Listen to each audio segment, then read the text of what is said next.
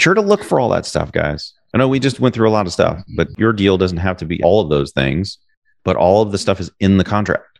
So whatever's in the contract needs to show up on that closing statement. Welcome to the Get Real Podcast, your high-octane boost of full-on reality therapy for personal, business, and investing success with your host, Ron Phillips, because somebody's got to tell it like it is. Hey, everybody. Welcome back to the Get Real Podcast. Ron Phillips and Heather Marchant here. We're going to talk about super fun stuff today. Boy, get ready. Yeah. Closing statements. And, you know, this is probably pretty good timing, whether you're buying an investment property or you're buying a personal residence. You're going to have one. Sometimes they call them a HUD. So HUD or closing statement, either way, it is where every single thing that gets paid or credited shows up. And honestly, I spend more time reviewing that when I am closing myself than just about any other document, probably combined. Yeah, because you can actually do something about the stuff on that document. And yes. If you don't like your loan docs, it's kind of just tough. Yeah, it's kind of too late. I don't think the bank's really going to change their document for you. I just don't think it's going to happen. Sometimes on commercial loans, they will a little bit if there's some weird funky crap in there, but then it usually delays closing. But on this document, if it's wrong, if something's not right, they can pretty easily change it. And you've got to look, because if you don't look, it can be wrong and it'll cost you money. Yeah. And humans prepare them, human beings. Yeah. So this isn't computer generated. I think a lot of people assume that it is what it is. And a settlement statement is definitely, like you said, Ron, it's changeable until you sign it and close. It's much harder to change after you've signed and closed. So a couple of examples that I've seen actually very recently in the last couple of weeks. I had a client reach out saying, hey, the tenant didn't pay rent the month that I closed. So the property manager hadn't come to us with that information, probably because they just didn't know, right, that it happened all right at the 11th hour. And I said, well, did you look at your settlement statement? Because there's always prorated rent on your settlement statement. And he hadn't sent it to me and he hadn't looked at it. And I said, that is where you can see, hey, why isn't there prorated rent on here? Ask the question and find out, wait, the tenant didn't pay rent this month? Like, that would have been super helpful to know for everybody, right? And then another one that I've seen recently is security deposits. It was Title's job to do that. They didn't put it on there. And they've said, okay, well, you just handle it outside of closing. You just figure it out. Yeah, which is a lot of fun for everybody involved. Lot of fun. It's more difficult to go back and fix it after everybody's signed and the deal is closed, because it's all money. So money has to trade hands, and there's usually a bank involved. So you got a buyer, a seller, and a bank. And depending on what's screwed up on the HUD, it could affect one or all three parties to the transaction. Or there's more parties than that, right? Because the realtor commissions are on there.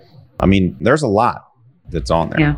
Matter of fact, I just got a check in the mail today for $2.00 for over collection of taxes for one of my closings. Big money, but they overcharged me. And so they had to send me money back. It almost cost more to mail it to me than the check inside. Right. So exactly. But yeah, so anyway, the front page of a HUD has all of the big numbers on there. And then there are certain line items on the front page that are broken down on the second page. So there's usually a line that says, you know, something about settlement charges, and it's a big fat number. And in order to know what the big fat number is, you have to go to page 2, where the big fat number is broken down. And it's broken down into all kinds of fees. And some of the things that I think you need to check, and I know Heather's got some other ones too, she was just telling you about a couple, but there's usually a section that is really, really fat, and that is your prepaids. So depending on what your documents say, they could be either under collecting or over collecting on the HUD. What I mean by that is if they're going to impound your taxes and your insurance, and they're supposed to be collecting a year up front, well, then you don't want them collecting a year and a half, and you don't want them collecting 6 months. Yeah. Because otherwise you're going to be 6 months, you're going to be underfunded for your escrow account. And if it's over that, then you're just giving them your money up front for them to give it back to you after year one, which is kind of like paying taxes early ahead of time and getting a refund, which I'm not a fan of. Why would I want the government to have my money for a little while? I'll just keep it and pay them their share. Exactly. Same thing with your mortgage company. Don't give them more money for your escrow account than is required by the documents, right? And your lender should have told you how much that they should be collecting. So those are good things to check. Agreed. A couple of other mistakes I've seen made, prorated rent and security deposits. If there's a tenant in place, that should always be on there, always. So you just check for that. And like I said, it can trigger other questions. If there's no security deposit and they say, oh yeah, we don't have one. Then you say, wait, how do I not have a security deposit? Right? We've had that happen before. The tenant one doesn't mean it's not on the lease. And if it's on the lease and they just don't have one, well, then the seller's got to cough that up, because otherwise you've got to cough that up later on down the road. Exactly. So then you have your loan costs that I've seen. I've had clients reach out just yesterday. A client reached out and said, why am I paying so many points? And I said, well, did you not tell the lender that you wanted to pay that many points? Well, no. And so just stuff like that, like just not being asleep at the wheel. So under loan costs, you have your points at the very top that you're paying if you wanted to, buy down the rate. You have loan processing fees and underwriting fees. Pretty typical, right? But just making sure, mostly the points, that's what you agreed to. So there wasn't an error that someone made. And if the seller is paying points, it doesn't mean that they're not going to show up there. It means that you're going to have a credit for closing costs. That credit is probably not going to show up as credit for points to buy down your interest rate. It's going to show up as a credit from the seller for closing costs. And it's just going to be a line item that offsets the points that you're paying to buy down the interest rate. They're still going to be there. And people get confused by that as well, because this gets into a little bit of accounting, right? You have, certain areas that offset other areas, and you got to know what those are. Where those credits are. Yeah, that's a really good point, because I have clients say, well, why am I paying this? I'm like, oh, well, you see, there's a credit, right? Like, it has to be paid by you because you're the borrower on the loan. Yeah, so it has to be on your side. Make a note, as Heather said, that if you have on your documents that they gave you the security deposit, when the tenant moves out, you have to give them back the security deposit. And you did get it. It's a line item. You didn't get a check. You didn't get to hold the money, but it's on the document, and that means you got it as a credit. That's right. Yeah. And some property managers really want to keep that security deposit on their books, which can actually make a lot of sense, because they're on the hook to give it back. And say you spend the security deposit, and then the tenant moves out and they say to the property manager, hey, where's my security deposit? And they're begging the owner to send them the money. That puts them in a tight spot. So that may be, I've seen it happen where you get the credit on the security deposit, and then it goes back, and then the property manager says, okay, I need that back, like right away after closing. Or I've seen it if the property manager is going to be the same property manager who's already managing, that they will just move the security deposit over in your name on their books. So from the rent, just take it and put it over as a security deposit. So don't freak out if that happens. Just ask the right questions. Yeah. Just understand how the money's flowing, right? Yep. They have to hold a security deposit. I don't think any of them that we work with, Heather, have the client hold a security deposit. So if you get it on the HUD, just know they're going to take it. Yeah. They're going to ask for it back. It's going to be probably on your first rent. It's going to come out, which means you're not going to probably get any, but you did get it. You got it in the HUD on the closing statement. Okay. That's right. Yeah. So I don't know if we flogged that horse enough, but that's important, because that's one of the things that people miss. Most out of everything with respect to rental properties, investment properties, they miss that piece. I agree. Important. I think the other thing too is make sure that the prorations are right for your taxes. Make sure that the seller is paying their share of the taxes. That's really important. True. I've seen it happen not very often. This doesn't happen often, but I've seen it happen where you pay for the appraisal on a credit card, and then it's on the settlement statement as an appraisal charge. So not very common mistake, but still something just to go through every line and just make sure, like, wait a minute, did I pay for that already? And I'm being charged again for the appraisal, stuff like that. And then you have your title fees, which are pretty set in stone. There's not a whole lot you can do to affect title fees. I have, on a refinance, used the same title company, and I called that title company and said, hey, you handled title on when I purchased the property, I'm doing a refinance. And they said, oh yeah, we'll give you a 40% discount because I asked. So there are a couple times that you can affect title fees, but typically not really. Title fees are the title fees, unfortunately. Yeah. I will say there's not a whole lot, more that can be said about a closing statement or a HUD. There's a lot of line items on there, but most of the line items on there, there's not a whole lot you can do about them. They're there, somebody's paying them. Just make sure that the right person is paying them. Yes. According to your contract, somehow if you're using the seller's title company, the title company didn't put everything on the buyer when that's not what the contract called for, right? Yes. So you have to be aware. You have to be looking for this stuff. Yep. A couple more. I'm just looking at one right now. So a couple more things just to check. You have your homeowner's insurance. You may have a home warranty. Make sure that you're not the one paying for that. Typically, our sellers are paying for the home warranty. Sometimes you may elect to pay for one. Just checking to make sure that's on the right side of the expenses. And then you have your, down at the bottom, you have other charges, and you have your HOA, and your HOA monthly dues are prorated. They sometimes charge a transfer fee, or I would say usually charge a small transfer fee to move owners over in their record. So just making sure that you're aware, because sometimes I've had clients say, wait a minute, Heather, there's an HOA on this property. Like a year after closing, the seller didn't know about the HOA, and they hadn't really looked at their settlement statement, and it's on there. It says, hey, here's your HOA information. The house that we just bought, they didn't take the HOA out either.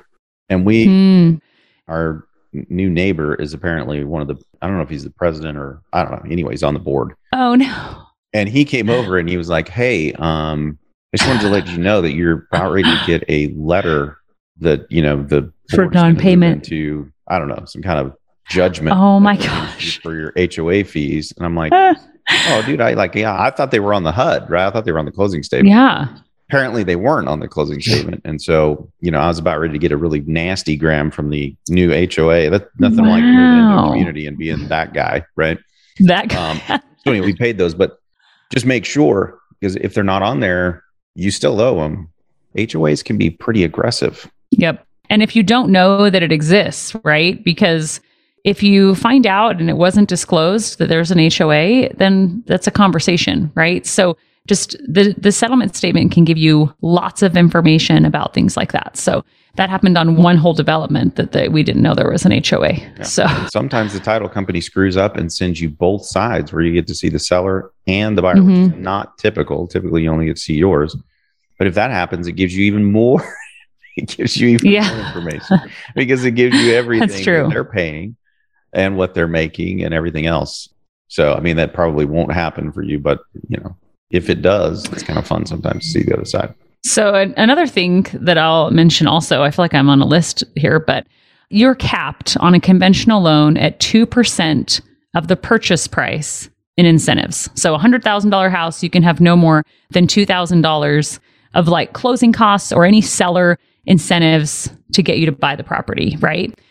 Put in place, I'm sure, to prevent fraud and all sorts of shenanigans.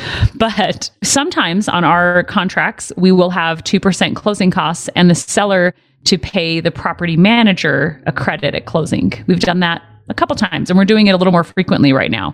That will not be on your settlement statement because that would take the balance over 2%. And where it's prepaying for a property management fee, the lender's okay with it, but it cannot be on the settlement statement. So that has to be handled outside of closing. And we have, a team in our office to make sure that happens. But not a bad thing to follow up and say, hey, is that credit at the property management company yet? What's happening, right? Before I sign this, I want to know a plan. Well, and the other thing is that you read your statement, you should be able to see it on your statement. A HUD is not a whole lot different than your statements. It's just an accounting of what's happening in the transaction, which is exactly the same thing as your monthly statements are. It's an accounting of what has happened or transpired during the past month with your property. And so you should read both of those and understand what they are. I guess I don't know if I should even bring this up, Heather. I may be jumping into something that is way too complex, but I'm curious because this is fresh in my mind. We just underwrote a deal that a guy brought us, multifamily deal. And I hadn't looked at the top of the P&L when they sent it over, the T12, but my asset manager, Erica, caught it that they had sent us over the T12 in accrual instead of cash. And so if you don't understand the difference between accrual and cash accounting, cash is what happened this month to break it down into its simplest form. And then accrual is if I was supposed to get paid this month, then I'm going to account for it this month, whether it came or it didn't get, whether it didn't come, right? And the same thing with bills. If it was due this month and I didn't pay it, doesn't matter. I'm putting it in the books, right? Wow. Well, so it's like accounts receivable. That can cause problems. If you send over an accrual statement, you know, it can show on there that there's all of this money that I supposedly generated, but a portion of that money could be bad debt that I actually didn't get the money, never got the money, right? It's still sitting there on the books and during that 12-month period, which can inflate the numbers. And in this case, it did inflate the numbers pretty substantially, actually. And they deflated some of the expenses, some of the utilities and some other expenses because of the same thing. And so when you're getting your statements, it's really important to understand what you're getting. Almost all of you are going to be getting cash. But when you start to get into larger properties, your property management companies may be sending you accrual. And if they are, you need to be able to tie out everything. So you need to be able to, all the income that supposedly you made, you have to actually realize it at some point. And if you don't, it needs to go into bad debt or something else so that it comes off of the top line. Yeah. Otherwise, you're going to pay taxes on it and you didn't ever get it, right? Oh, that's a good one. In addition to that, if you're buying properties, you need to make sure that they're not sending you accrual. You need to make sure they're sending you cash so you know what really happened during that year. Good one. I wasn't going to talk about that, but that just happened and it completely changed this property into decently easily property into a crappy. I mean, it's a really crappy property. It was really bad. Actually. I mean, it was only $100,000 off. You know, so no big deal. No biggie. I mean, $100,000, just so everybody's aware, that's in this particular market, it's about $1.5 million worth of purchase price. So, I mean, it's not insignificant. Anyway, that deal's most likely dead, but it's dead because of accounting. And we harp on this all the time. You've got to know your numbers. And so just kind of going back to what we originally started talking about, you need to know your numbers when you close too. Yeah. You look at this document. It's a pretty important document. So don't just autograph it and send it back. Look at it. Start your investing career or continue your investing career on the right track by understanding your numbers. And if you don't understand, just ask. Super easy. Just ask. Somebody knows. Oh, one last one I just thought of that has been missed a couple times. It's mostly when someone sends a check for earnest money, it is missed. And so you say, wait a minute, I paid earnest money. And they say, no, we never received it. And you say, here's a copy of my check, which is why we ask all of our clients to send us a copy just in case this happens.